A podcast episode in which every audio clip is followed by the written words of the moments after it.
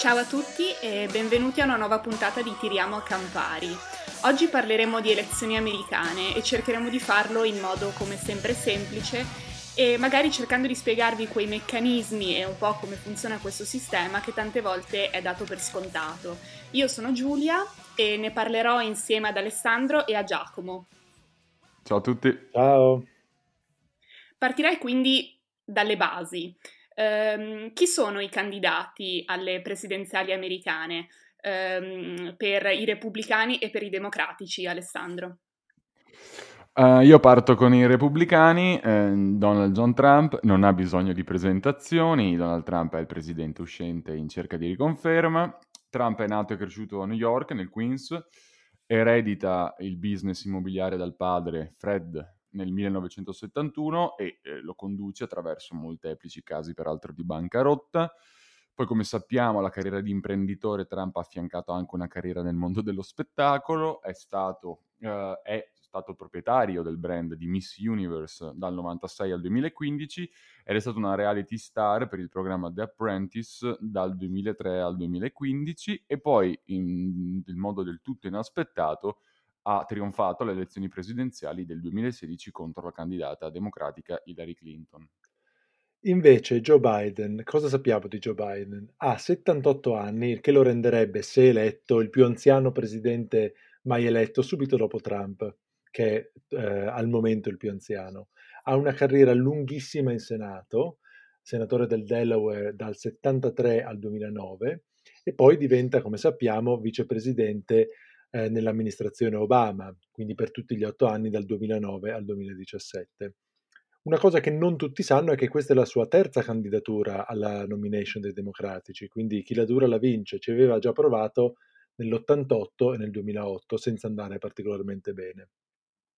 Altre cose da sapere su Joe Biden, di cui sappiamo magari un po' meno di Donald, è che lui è balbuziente, anche se è molto migliorato attorno ai vent'anni, come Donald Trump non beve alcol, il che eh, lo rende un po' avverso agli occhi di Tiriamo Campari, è laureato in legge, eh, storicamente non è uno studente brillante, però è molto carismatico ed è diciamo famoso per questo suo stile diretto, questo suo stile pragmatico che lo rende capace di parlare a diverse classi sociali.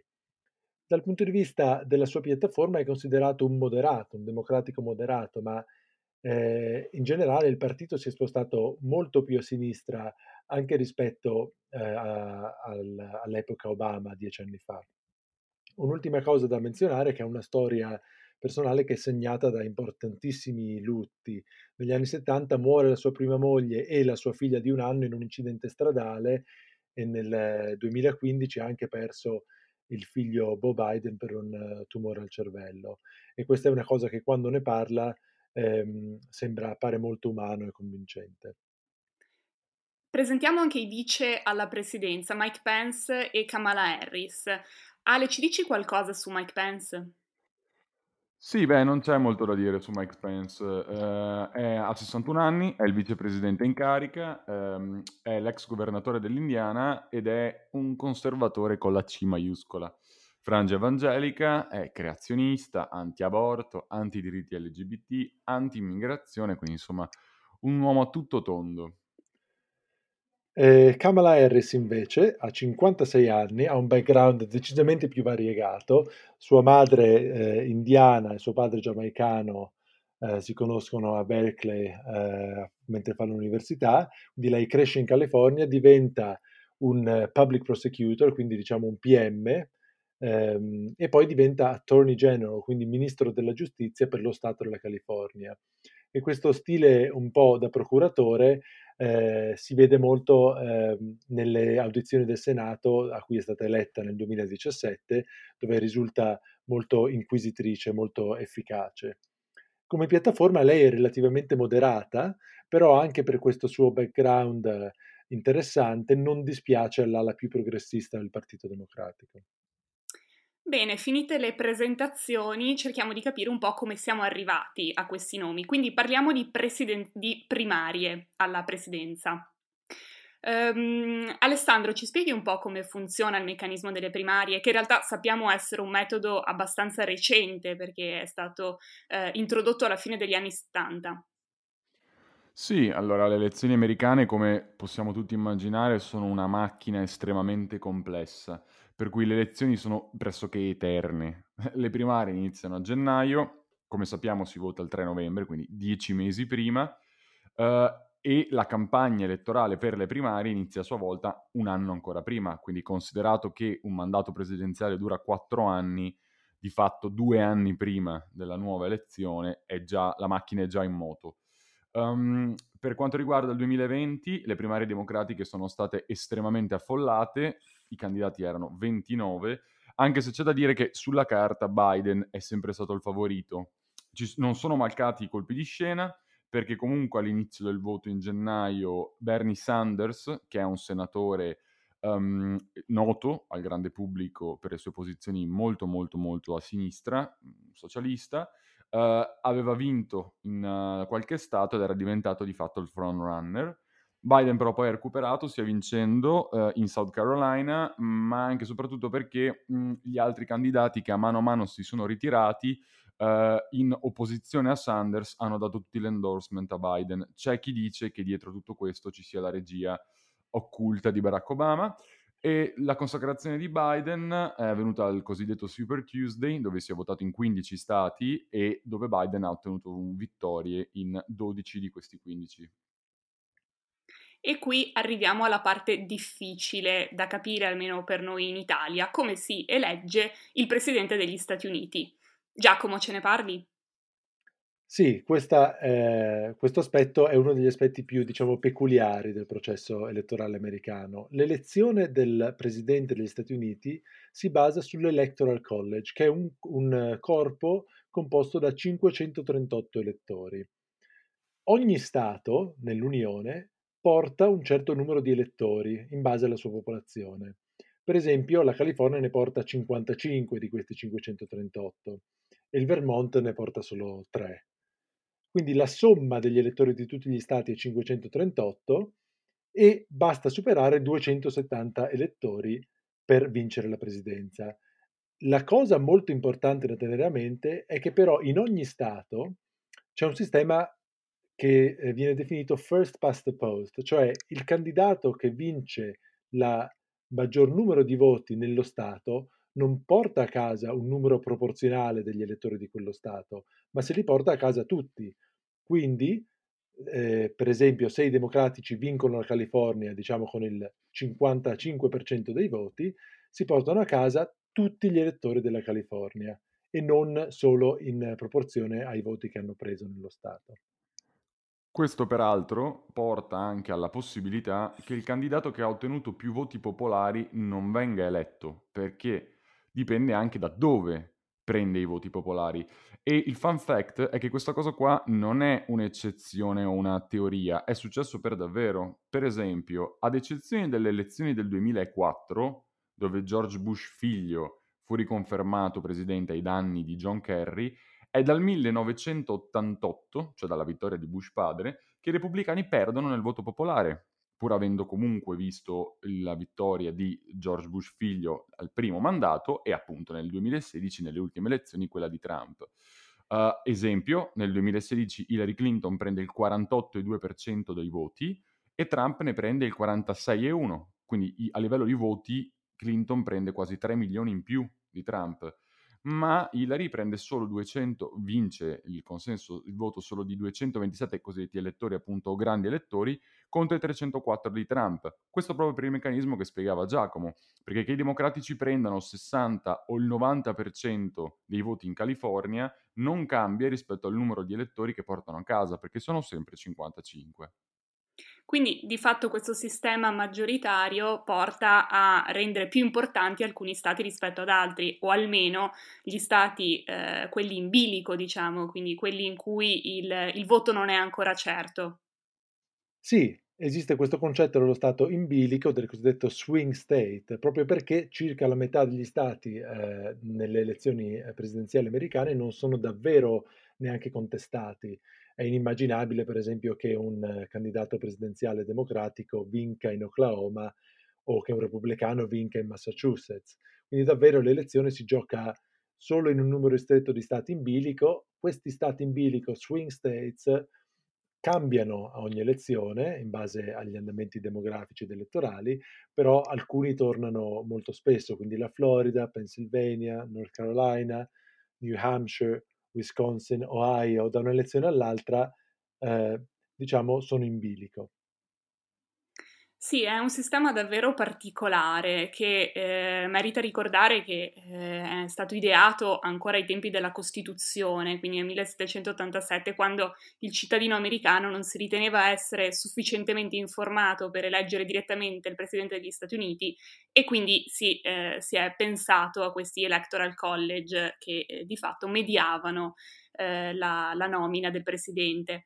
Um, un altro uh, momento importante è quello della nomina della, dei membri della Camera e del, del Senato degli Stati Uniti, uh, a cui sono chiamati i cittadini degli Stati Uniti uh, insieme alla nomina del Presidente degli Stati Uniti. giusto Alessandro? Sì, innanzitutto una cosa abbastanza in- interessante e importante da sottolineare è che negli Stati Uniti vige un, sis- un sistema diciamo disgiunto, cioè è possibile votare il presidente di un partito e uh, un rappresentante al congresso di un altro partito, quindi democratico e repubblicano, ad esempio. Insieme alla nomina del presidente, all'elezione del presidente, come dicevi tu Giulio giustamente, si procederà alla nomina anche dei membri della Camera, di cui parla Giacomo fra poco, e di un terzo di membri del Senato, quindi di 35 su 100 seggi. Negli Stati Uniti i senatori sono eletti per sei anni, quindi c'è un principio di um, sfasamento tra il, l'elezione del presidente, quindi l'anno delle elezioni presidenziali e la nomina di parte dei senatori. Ogni Stato poi esprime due senatori e questo a prescindere dal numero dei cittadini di quello Stato quindi, per fare un esempio, il Nord Dakota, che ha una popolazione simile a quella di Palermo, eh, esprime due senatori, come la California, che invece ha 40 milioni di abitanti.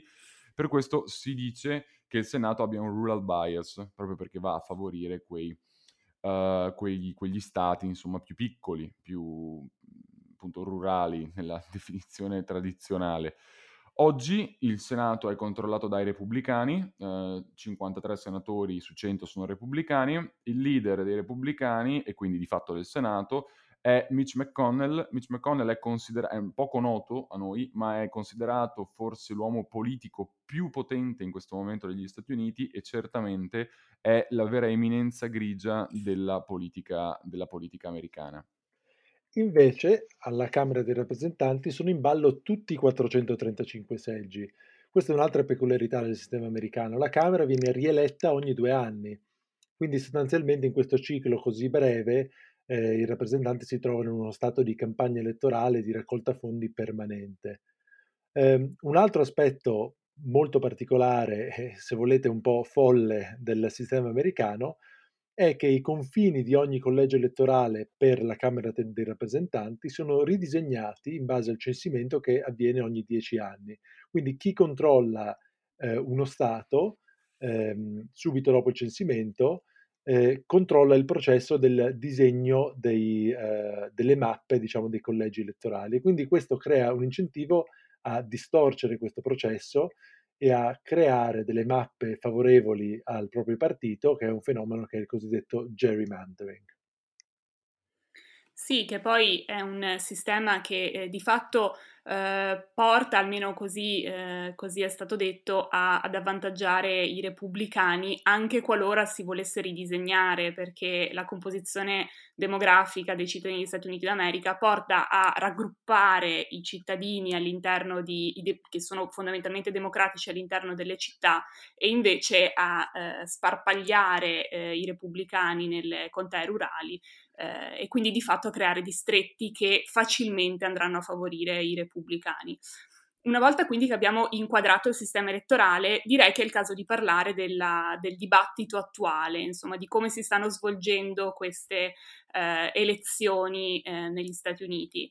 Um, un tema di cui si parla tantissimo è il Covid.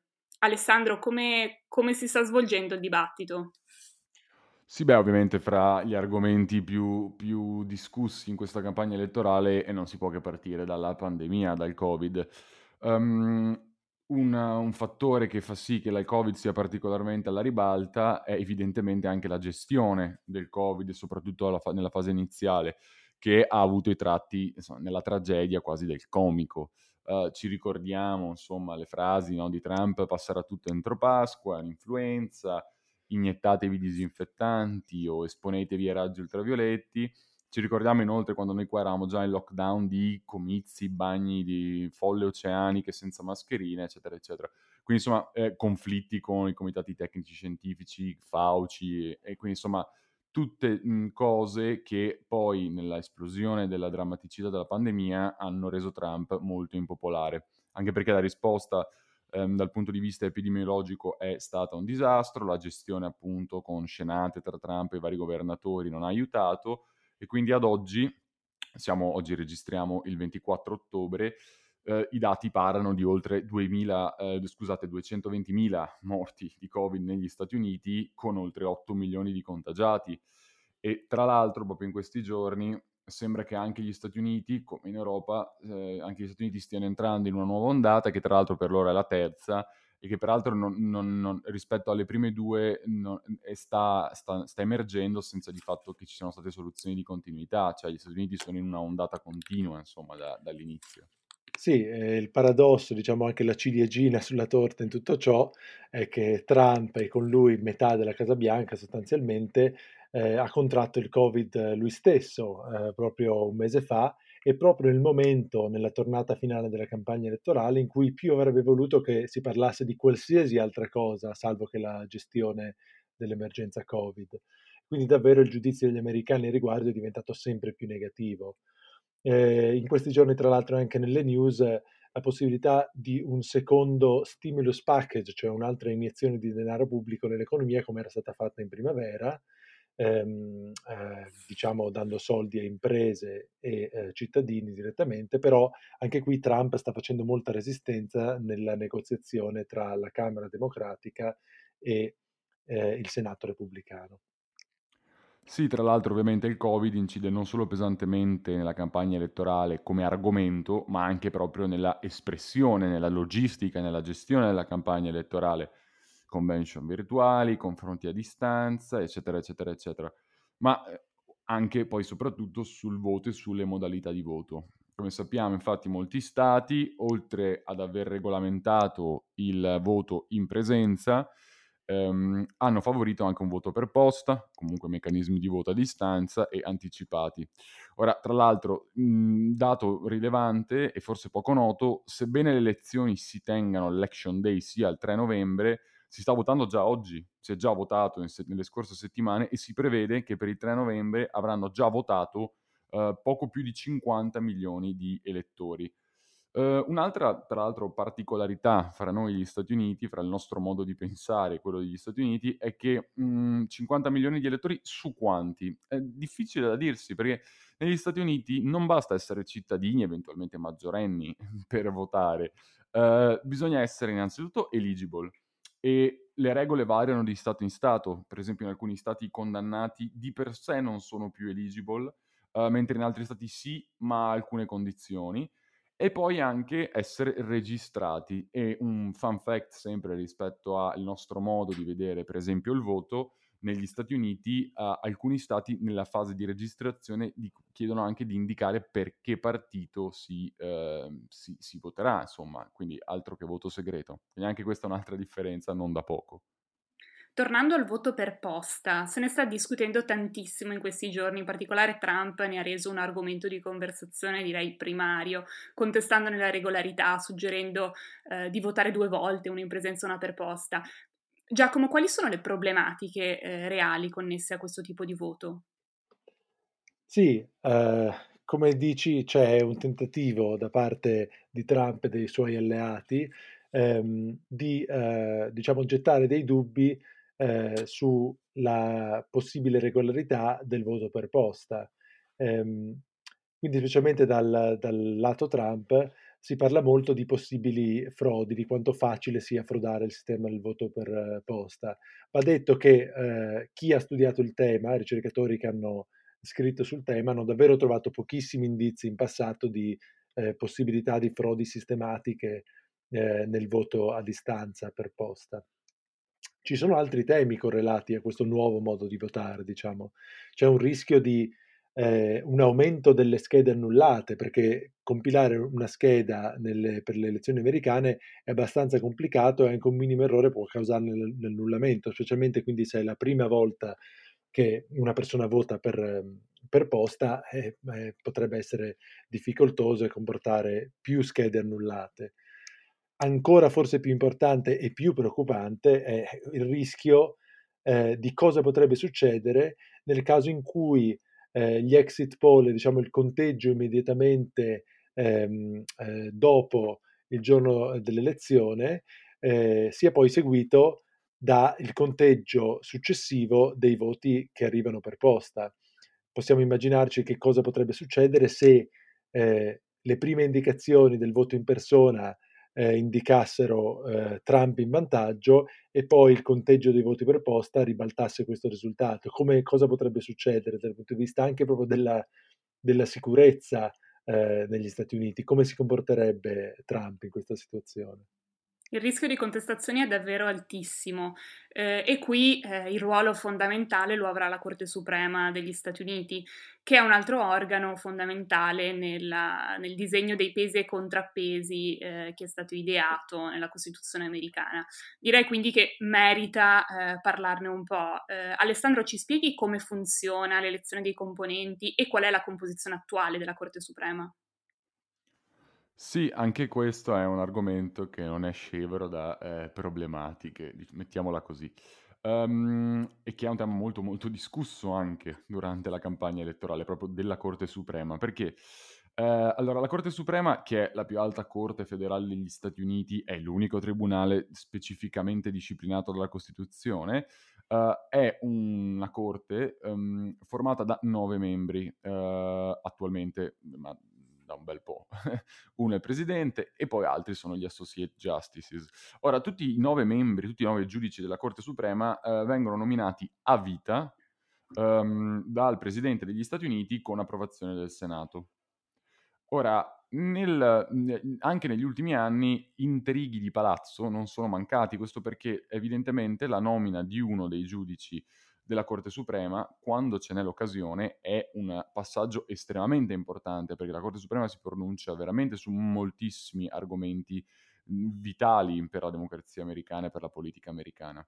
Anche le ultime elezioni non sono state prive di sotterfugi, di discussioni, di lotte politiche intestine.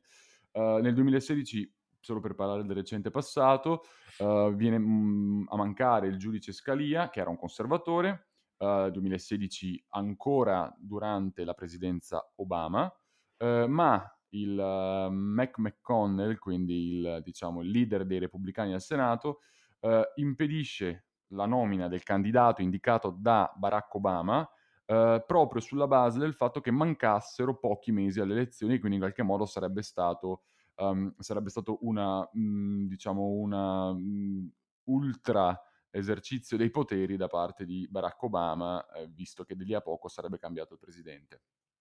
Dopo le elezioni, così avviene, dopo le elezioni i repubblicani quindi ehm, eleggono un giudice conservatore. Poi va in pensione il giudice Kennedy e i repubblicani eleggono il giudice Kavanaugh, che è eh, abbastanza famoso eh, alle ribalta dei, delle cronache anche da noi, perché c'erano state accuse di violenza sessuale e quindi fino ad oggi, o meglio, fino a ieri, eh, la situazione era a 5 conservatori contro 4 liberali. E infatti, come dici, fino a ieri, perché c'è stato un colpo di scena. A settembre, eh, a 87 anni, muore la leggendaria giudice Ruth Bader Ginsburg. Ehm, ovviamente siamo vicino alle elezioni, quindi secondo la logica di Mitch McConnell non si potrebbe eh, nominare un giudice, ma in realtà Mitch, eh, in modo abbastanza spregiudicato, ci ripensa e dice che in realtà va bene, si può rimpiazzare un giudice della Corte Suprema subito prima delle elezioni. Probabilmente il fatto che ci siano i repubblicani in Senato eh, al momento eh, ha aiutato sua, questo suo cambio di posizione repentino. Quindi proprio in questi giorni si sta valutando la nomina di Amy Coney Barnett, eh, una giudice conservatrice che porterebbe i conservatori a una maggioranza di 6 a 3 sui giudici, diciamo, liberali nella Corte Suprema.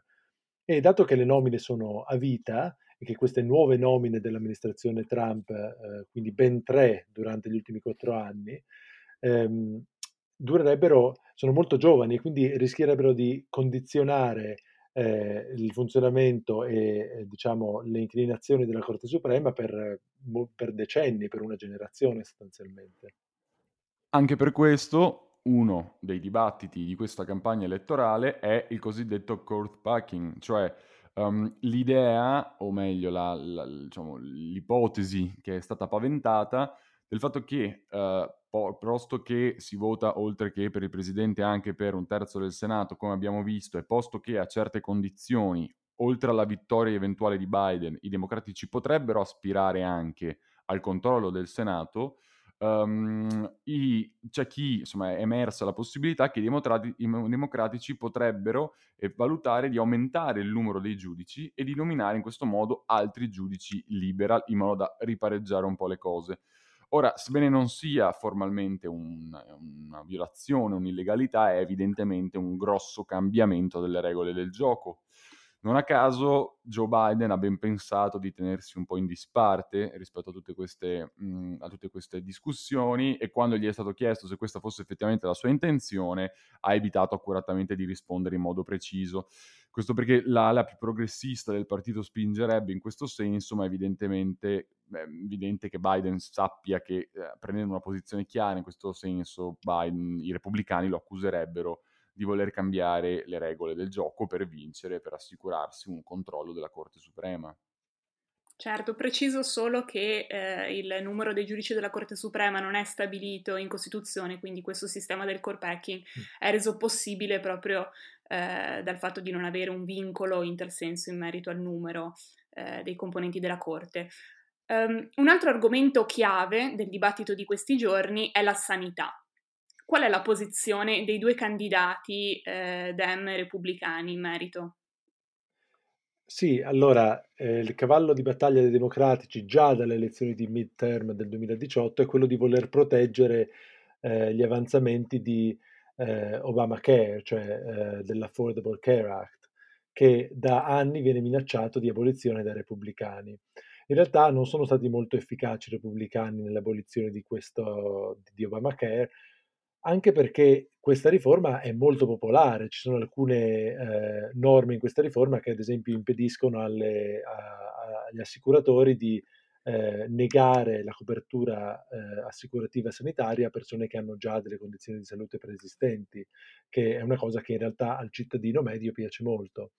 E ricollegandoci proprio alla Corte Suprema, una delle prime dispute che Amy Coney Barrett eh, potrebbe trovarsi a decidere sarebbe proprio eh, su, eh, sulla Affordable Care Act, su Obamacare nei primi giorni di novembre. Quindi la posta in gioco è davvero altissima. Un altro episodio importantissimo nella campagna presidenziale è quello connesso alla morte di George Floyd. Um, George Floyd era un uomo afroamericano accusato di aver pagato un pacchetto di sigarette con una banconota da 20 dollari falsa. Eh, è stato quindi ucciso da un poliziotto che eh, faceva il controllo alla sua autovettura, eh, che gli ha messo il ginocchio sul collo a terra per nove minuti. Da qui è partita un'ondata di proteste incontrollate che è arrivata fino a noi ehm, e che ha influito non poco nel, nel dibattito, soprattutto eh, da parte di Trump. Sì, assolutamente, come dici tu. Eh, allora, il dibattito, diciamo, il, il dibattito intorno ai movimenti di Black Lives Matter è stato molto forte, è arrivato, come dicevi, fino da noi, anche perché mh, non si vedeva un movimento di questa importanza di questa, e di questa entità dalle lotte per i diritti civili degli anni 60. Tenete presente che si stima che eh, dal 6 al 10% della popolazione degli Stati Uniti abbia partecipato a queste proteste. Proteste che si sono mh, svolte inizialmente in modo assolutamente pacifico e in generale in modo pacifico. Uh, tuttavia in alcune città poi nel tempo, mi riferisco ai casi di Portland, Oregon, Oregon e Kenosha, Wisconsin, eccetera, eccetera, um, in questi stati le mh, proteste hanno assunto connotati di violenza, disordine, quindi il movimento ha perso un po' del suo appeal come chiedevi tu, la, la, reazione per la campagna elettorale di Trump eh, è stata abbastanza complessa perché Trump ha cercato di strumentalizzare le violenze proponendosi come il candidato law and order. Eh, però questo non sta molto funzionando per un paio di ragioni. Innanzitutto è che lui è il presidente, quindi è un po' difficile fare l'outsider e accusare gli altri, dato che il cerino in mano ce l'hai tu perché la gestione del problema è tuo. E poi torna a quello che diceva Giacomo all'inizio, cioè il fatto che Joe Biden è percepito dall'opinione pubblica come un moderato e quindi è molto difficile percepire, dipingere Biden come un estremista o anche come ostaggio degli estremisti, proprio per le posizioni moderate da un lato ma dure da altri che Biden ha assunto nella sua lunga carriera politica. Ci sarebbero tantissimi altri temi di cui parlare, però direi che possiamo concludere con uno particolarmente interessante, ovvero le dichiarazioni dei redditi. Cosa mi dite su Trump? Beh, Trump è il primo presidente dai tempi di Nixon, dopo il Watergate, che non ha pubblicato la sua dichiarazione dei redditi quando si è candidato. C'è chi sospetta che abbia paura che il pubblico si accorga che magari non, non paga molte tasse grazie a una contabilità un po' fantasiosa eh, slash truffaldina, oppure magari che abbia dei debiti enormi, specialmente verso entità eh, estere. Si dice infatti che nessuna banca americana sia più disposta a prestargli dei soldi dopo numerose bancarotte strategiche. O ancora peggio, eh, e questo sarebbe terribile per l'immagine di Donald, eh, potrebbe emergere che non sia davvero così ricco come dice. Ecco. Sì, anche perché tenete presente che un mese fa, cioè per darvi anche proprio la portata di questa, questo scandalo che poi si è abbattuto su Trump, che un mese fa il New York Times ha rivelato che Trump ha pagato più o meno 750 dollari in tasse sul reddito federale nel 2016 e nel 2017, ripeto, 750 dollari, non so quanti ne pagate voi di tasse. E per 10 degli ultimi 15 anni Trump avrebbe pagato zero grazie al fatto, se vogliamo dire grazie, che riporterebbe perdite enormi nel suo business e redditi molto molto bassi, anche ad esempio attribuendo, qua forse un po' la creatività, la fantasiosità a cui si riferiva Giacomo, attribuendo spese personali infinite. Uh, um, fun fact, 70.000 dollari in hairstyling, che secondo me peraltro non è una bugia visto l'hairstyling di Trump. Sì, si potrebbero dire anche spesi male è emerso anche che eh, ha pagato centinaia di migliaia di dollari a sua figlia Ivanka in consulenze, anche se Ivanka in realtà era già dipendente del, della Trump uh, Corporation, il che potrebbe anche essere illegale, quindi penso ci siano delle, dei procedimenti proprio legali che stanno iniziando. E mm, si stima anche che abbia dei debiti in maturazione che si avvicinano al miliardo di dollari eh, nei prossimi anni. Quindi rivelazioni di questo tipo eh, avrebbero affondato qualsiasi campagna elettorale prima di questa, di questa buffa era eh, che stiamo vivendo. A questo punto, se guardiamo ai sondaggi, eh, vediamo che Biden ha un vantaggio che si aggira tra i 7 e i 10 punti. Quindi, eh, cosa ne pensate? Possiamo dire che a questo punto Biden è quasi sicuro di vincere? Ma eh, direi proprio di no, nel senso, sicuramente il vantaggio di Biden è importante. Uh, la recente storia americana ha però, beh, leggi Hillary Clinton, uh, ha, mh, ci fa propendere ecco, per una estrema cautela. Uh, e la ragione principale, al di là di recuperi pazzeschi e così via, è in realtà proprio la questione dell'Electoral College, um, college che spiegava Giacomo prima all'inizio della puntata, um, che rende molto difficile raccontare tutta la storia. Uh, I democratici hanno uno svantaggio sull'electoral college, uh, come dire, hanno molti voti che però sono inutili, proprio perché erano, sono, sono voti tradizionalmente concentrati sulle coste nelle città. Vedete la California, cioè la California i democratici prendono quasi il doppio dei voti dei repubblicani, ma non servono a niente perché basterebbe prendere il 50% più uno, quindi il fatto di avere un vantaggio enorme a livello di voto popolare um, non ha, potrebbe non aiutare del tutto. Chiedete a Hillary che aveva preso 3 milioni di voti in più, per esempio. Quindi non è una partita unica, sono molte partite a livello di stati e sono tutte correlate fra loro. Sì, infatti questa complessità eh, fa sì che eh, servono dei modelli un po' più sofisticati che vadano un po' oltre la media dei sondaggi per davvero cercare di stimare una probabilità eh, di vittoria per i candidati. Eh, e questi modelli devono tenere conto di, di appunto queste regole del gioco e, del, e, dello, e di queste tante partite che si giocano a livello statale che però sono tutte correlate all'andamento generale della corsa elettorale. Che cosa ci dicono oggi i maggiori modelli eh, che tentano di predire eh, come eh, andrà la gara presidenziale? Um, 538, che è forse il modello più popolare, più importante, ehm, dà a Biden l'87% di possibilità di, di vincere eh, il collegio, l'Electoral College. Eh, il modello dell'Economist gli dà il 91%. Un altro modello emerso recentemente ehm, chiamato JHK dà a Biden l'89% eh, di possibilità di vincere la corsa. Eh, quindi eh, sono percentuali molto alte, però diciamo che è 1 su 8, quindi non è troppo lontana dalla probabilità di eh, lanciare un dado e ottenere 1, non è troppo lontana da 1 su 6, quindi anche qui ci vuole molta cautela nell'interpretare le probabilità come dire, nel 2016 lo stesso sito 538 dava il 30%, 30% eh, di probabilità eh, a Trump di vincere. Come la interpretiamo questo 30%? Se c'è il 30% di una probabilità di un uragano, eh, cosa fai? Lo prendi l'ombrello quando esci o no? Io direi di sì. Quindi a questo punto il vantaggio è enorme, eh, quello di Biden, ma non è incolmabile. Quindi per vincere Trump eh, potrebbe contare su un errore dei sondaggi che ovviamente ehm, eh, non sono perfetti anche dal punto di vista metodologico, ehm, però eh, in realtà eh, sì, la, la, gara sembra decisamente a favore di Biden al momento. Quello che però, mh, insomma, mh, i modelli fanno fatica a catturare sono anche le complessità di questo voto, no? Voto a distanza, tempi allungati, voto per posta, quindi le mh, criticità o comunque diciamo le, le, le incongruenze sono, sono, rischiano di essere parecchie.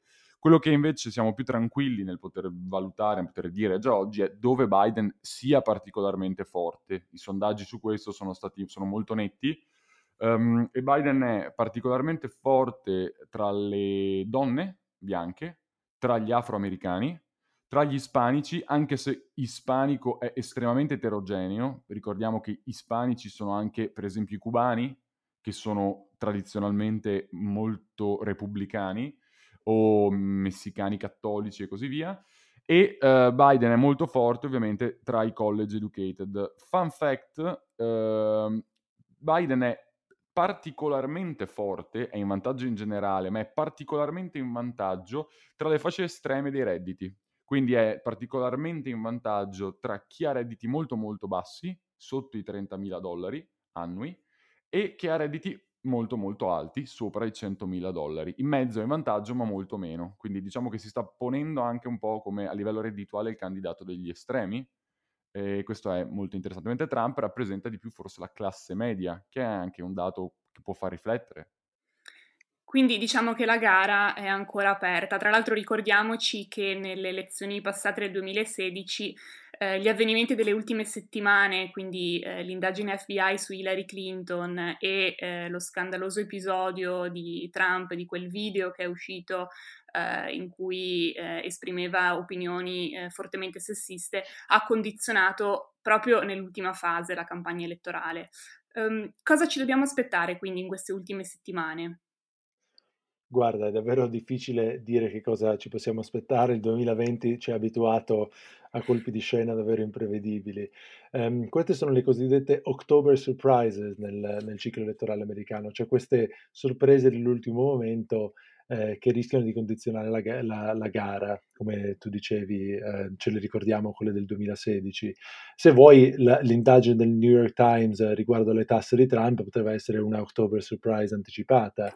Eh, I repubblicani anche ci stanno provando in questi giorni, eh, accusando via il New York Post il figlio eh, Hunter di Biden, il figlio Hunter Biden, di eh, avere usato l'influenza del padre in degli affari poco trasparenti mentre lavorava effettivamente in un modo eh, eh molto dubbioso nel consiglio di amministrazione di una grossa compagnia petrolchimica in Ucraina. Diciamo che eh, ex monopoli eh, sovietici eh, nel, nell'est Europa spesso potrebbero essere tacciati di non essere ehm, i più trasparenti.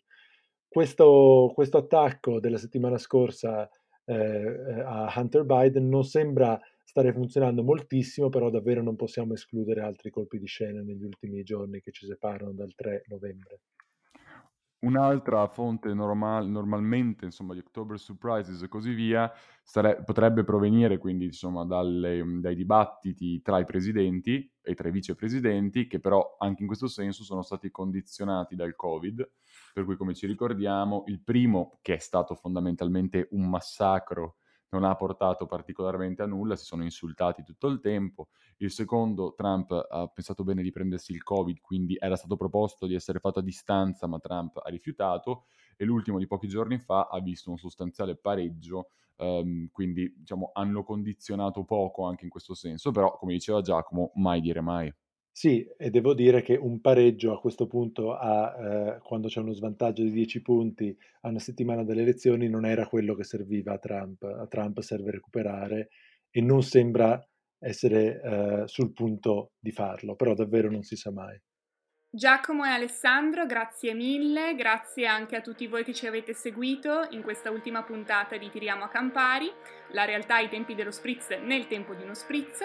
Eh, mi raccomando, se ci ascoltate su Apple Podcast dateci una recensione, seguiteci anche su YouTube e Twitter e se avete voglia scriveteci anche via mail a tiriamoacampari.podcast.gmail.com Grazie ancora a tutti e alla prossima! Looking for adventure.